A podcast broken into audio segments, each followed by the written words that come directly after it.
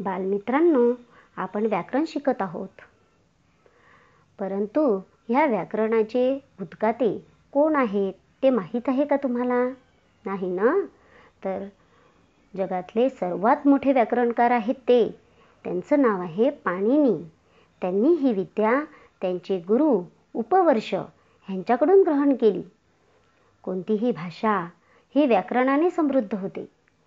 आपली माय मराठी व्याकरण या अलंकाराने सुशोभित झाली आहे.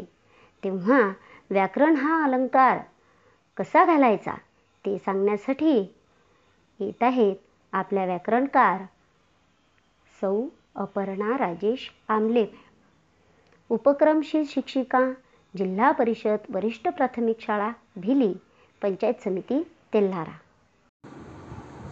गुड मॉर्निंग मुलांनो. सर्वप्रथम तुम्हा सर्वांना गुरुपौर्णिमेनिमित्त खूप खूप शुभेच्छा आणि आशीर्वादसुद्धा तर मुलांनो चला आता आपण आपल्या व्याकरण मालेकडे वळूया. तर आज आपण लिंग हा व्याकरण प्रकार अभ्यासणार आहोत. तर सर्वप्रथम आपण त्याची व्याख्या पाहू. नामाच्या रूपावरून ते पुरुष जातीचे आहे की स्त्री जातीचे?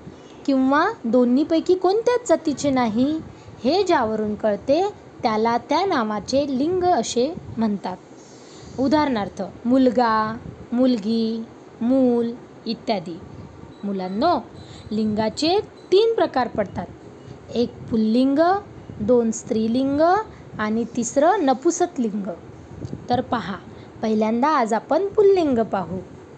तर पुल्लिंग म्हणजे काय? तर नामाच्या रूपावरून जेव्हा पुरुष जातीचा बोध होतो त्याला पुल्लिंग असं म्हणतात. म्हणजे आपल्याला त्या नामावरून त्या नावावरून जर आपल्याला हे पुरुष जातीचं आहे असं समजत असेल तर त्या नामाला पुल्लिंग असं म्हणतात. उदाहरणार्थ मुलगा बैल सिंह मामा काका इत्यादी.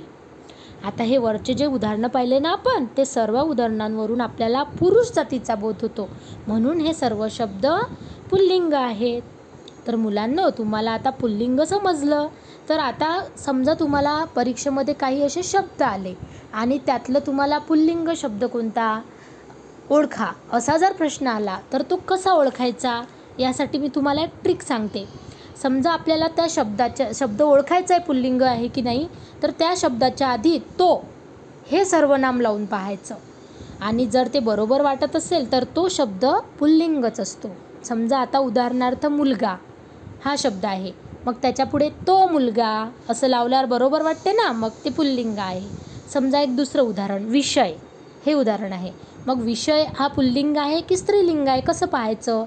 मग विषयाच्या आधी तो लावून पाहायचं. तो विषय बरोबर आहे ना? आपण ती विषय असं म्हणतो का नाही? म्हणजे मग हा शब्दसुद्धा पुल्लिंगच आहे. त्यानंतर देव. देव या शब्दाला जर आपण तो लावलं तो देव तर आपण म्हणतो ना तो देव. म्हणजे हा शब्दसुद्धा पुल्लिंग आहे. म्हणजे तो हे सर्वनाम लावून जर पाहिलं आपण तर लगेच ओळखू शकतो की हा शब्द पुल्लिंग आहे की दुसऱ्या कोणत्या लिंगातला आहे. तर मुलांनो अशा प्रकारे आज आपण पुल्लिंग पाहिलं आणि ते कसं ओळखायचं ते पण पाहिलं. समजलं ना तुम्हाला? तर आता उद्याच्या भागात आपण स्त्रीलिंग पाहू. तोपर्यंत धन्यवाद.